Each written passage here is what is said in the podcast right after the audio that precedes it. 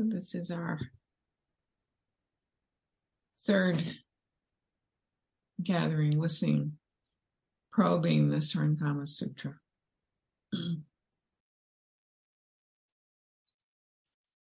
Beginning with a poem by William Stafford.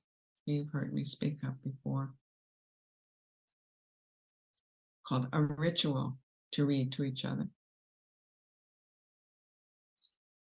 If you don't know the kind of person I am, and I don't know the kind of person you are, a pattern that others made may prevail in the world. In following the wrong God home, we may miss our star. Where there is many a small betrayal in the mind.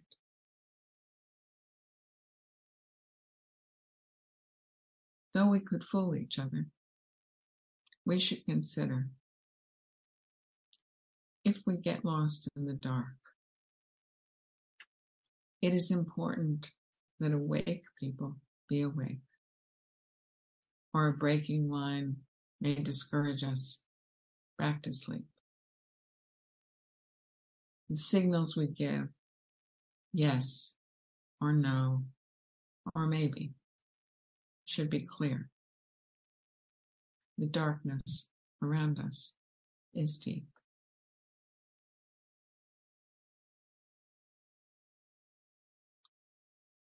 What kind of person are you?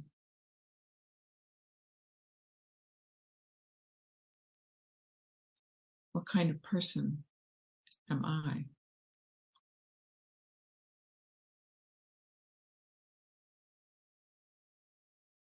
Are we aware that the darkness around us is deep? Or do we not believe there's darkness around us? Is the light around us deep? What are the signals we give each other?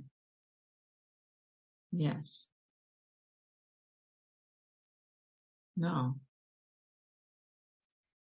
Maybe. There's many a small betrayal in the mind.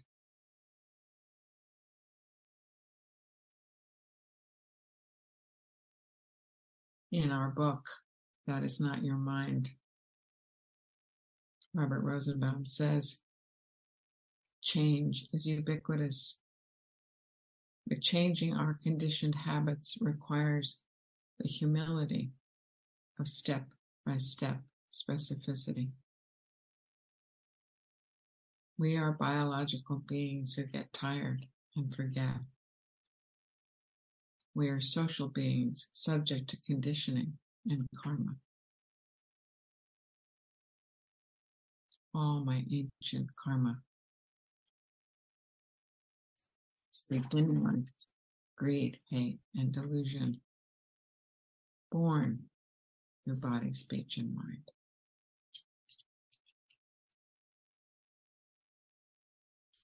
What are the signals we give to ourselves about being awake? Are we engaged with the practice of being awake? What are the signals we give ourselves about having a practice? Yes?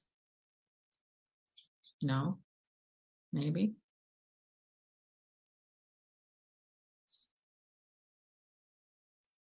These words, ritual and conditioned and humility, often I find myself using them and thinking, oh, I know exactly what they mean. But I always like going to the dictionary. Maybe that is where I started.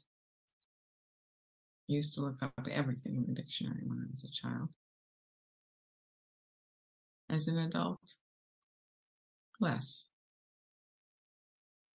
Kind of one of those habits of thinking I know. So a ritual is a specific, observable mode of behavior. An observance or a performance of ceremonial acts prescribed by usually traditional religious rites. An act done in accordance with some social custom or normal procedure.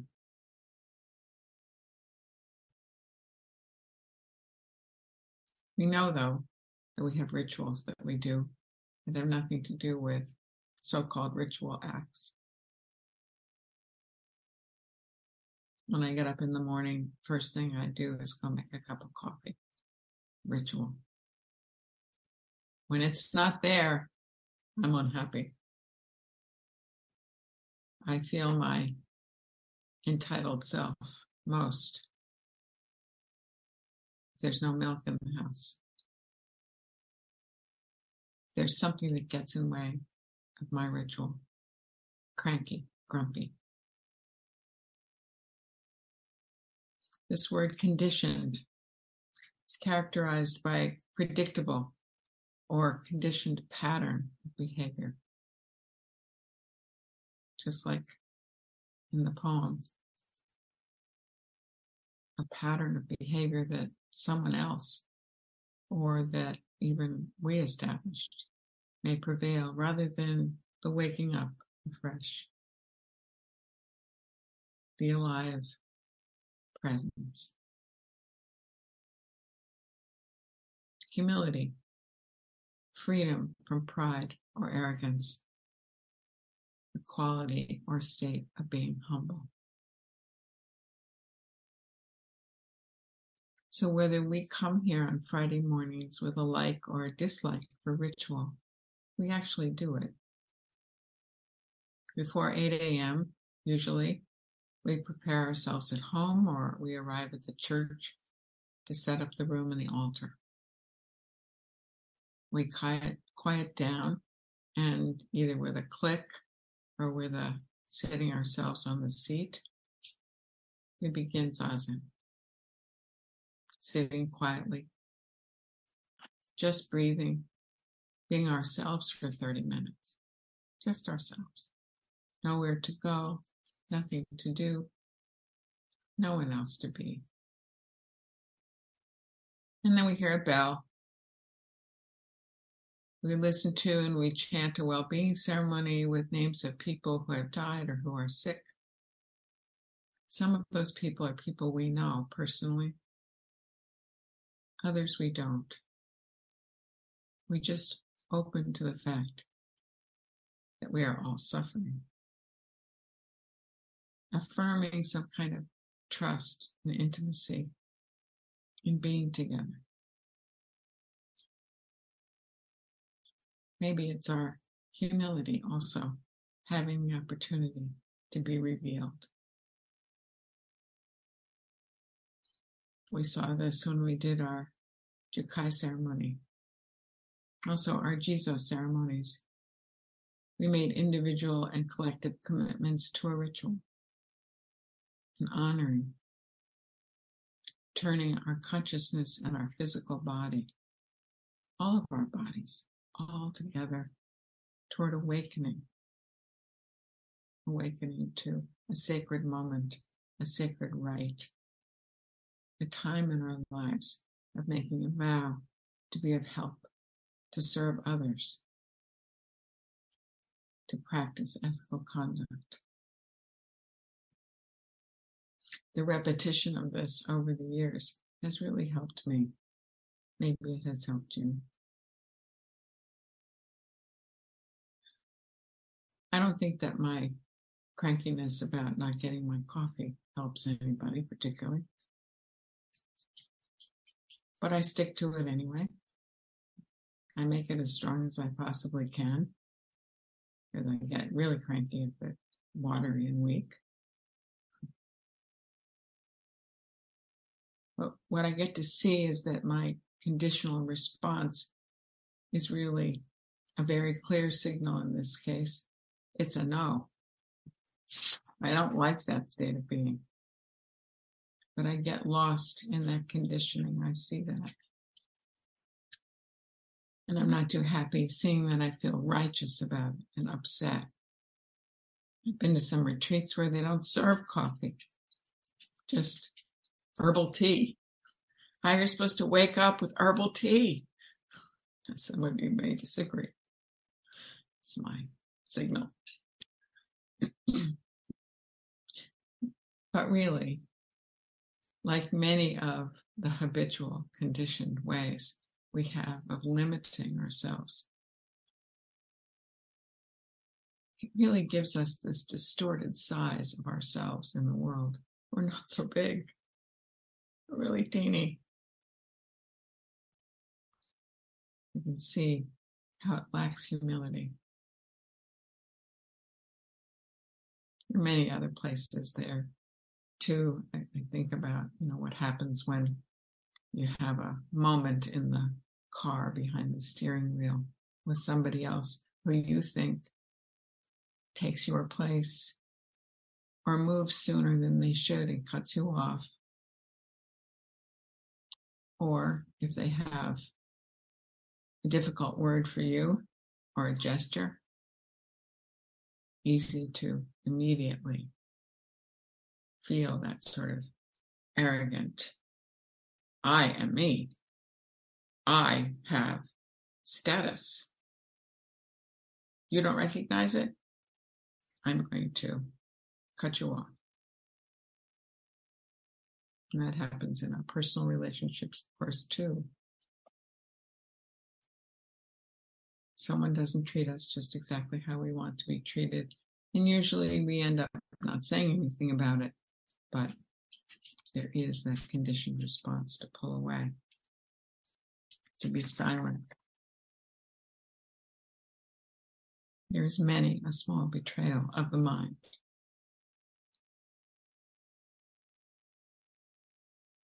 So this morning in our breakout groups, I wanted to take a look at these betrayals,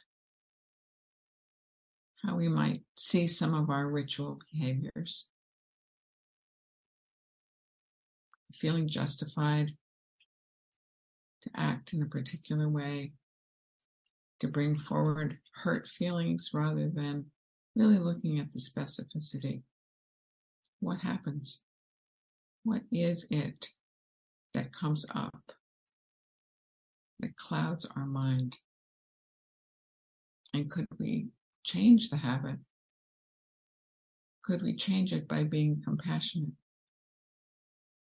By hearing it as a cry for the world just as Avalokiteshvara does, our matron saint, who, according to the Surangama and in all the teachings, hears each cry equally. Whether you are a child impoverished and hungry, or as Robert Rosenbaum points out, you are a whiny adult who is suffering from overconsumption of something.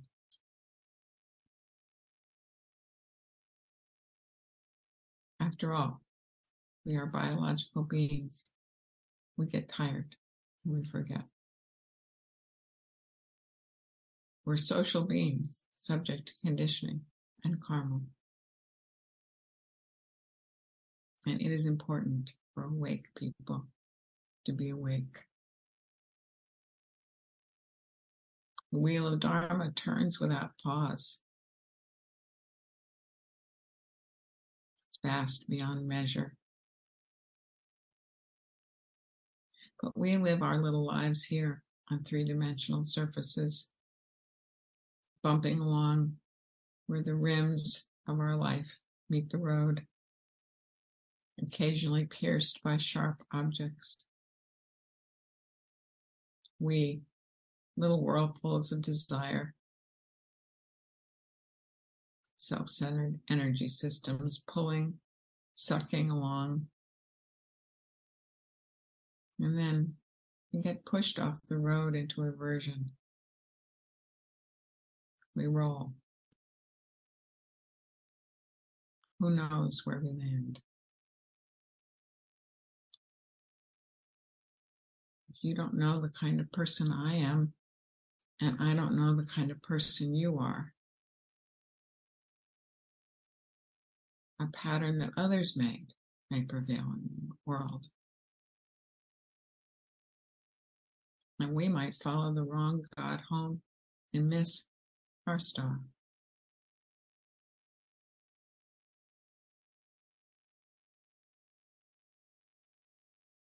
So, as we said, Avalokiteshvara hears all the cries of the world equally. And from our book, I just wanted to read a little bit about her, the androgynous, actually, her, him, they. Avalokiteshvara knows that ambivalence causes suffering, but so does certainty. In our partisan self righteousness, we forget that these cries equally are our opponents, along with our own. When we think of the Bodhisattva listening to the cries of the world, we might imagine the keening of mourners and the wails of people in agony. This mistakes the practice of hearing with the sounds that are actually heard the enlightened hearing of compassion is equally receptive to all cries. So it's not just that the, the cries are all equal, the listening is all equal. Whether they are heard with dark pleasure or blindingly bright pain. Every being is continuously crying out the first noble truth, the suffering of existence itself.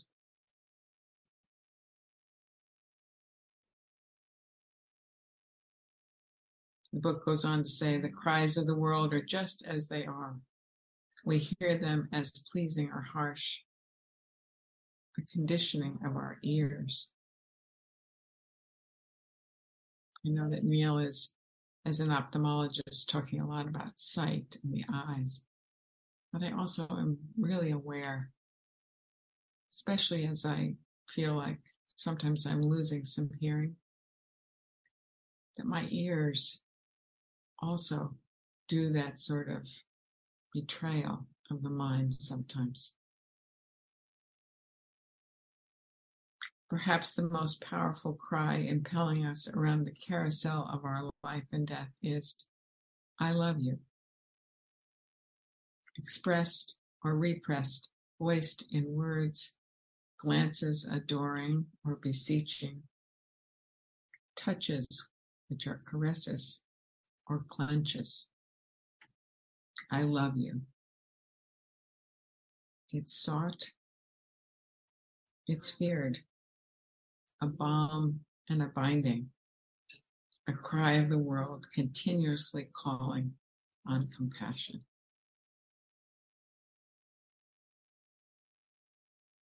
That's our practice. The world continuously calling on compassion. Hear us. Hear us.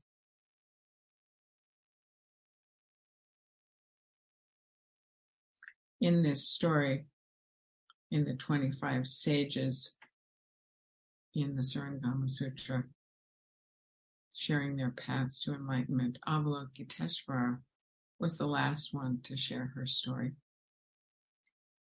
When the Buddha asked Manjushri to judge the paths, Manjushri chose Avalokiteshvara's as the best. Manjushri's choice was inevitable. Manjushri and Avalokiteshvara being the embodiments of wisdom and compassion. They're an inseparable pair. Couple of lovers. Because compassion without wisdom easily falls into what's called idiocy. Wisdom without compassion easily hardens into heartlessness. So let's ask ourselves today Are we compassionate? Are we wise?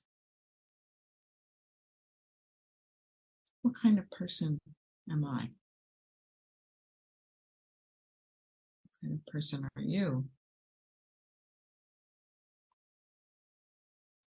Is there a habitual way you have of thinking, of acting that you'd like to investigate?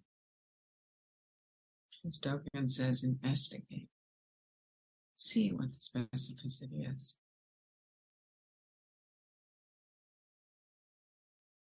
Is there some way you can see that the betrayal doesn't have to be final, that you can change? that you can open to the compassion and wisdom that is your natural being, all our natural beings. No one wants to hurt anybody else.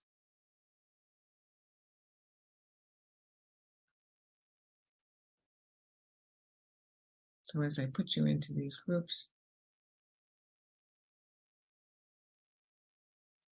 I will put in the chat and I will keep the sound on to insert a bell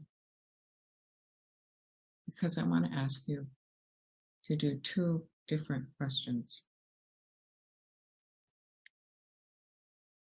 What kind of person am I?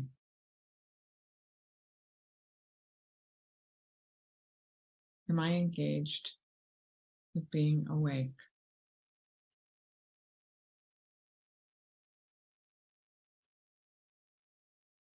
And if you have time, what's a habit I'd like to investigate?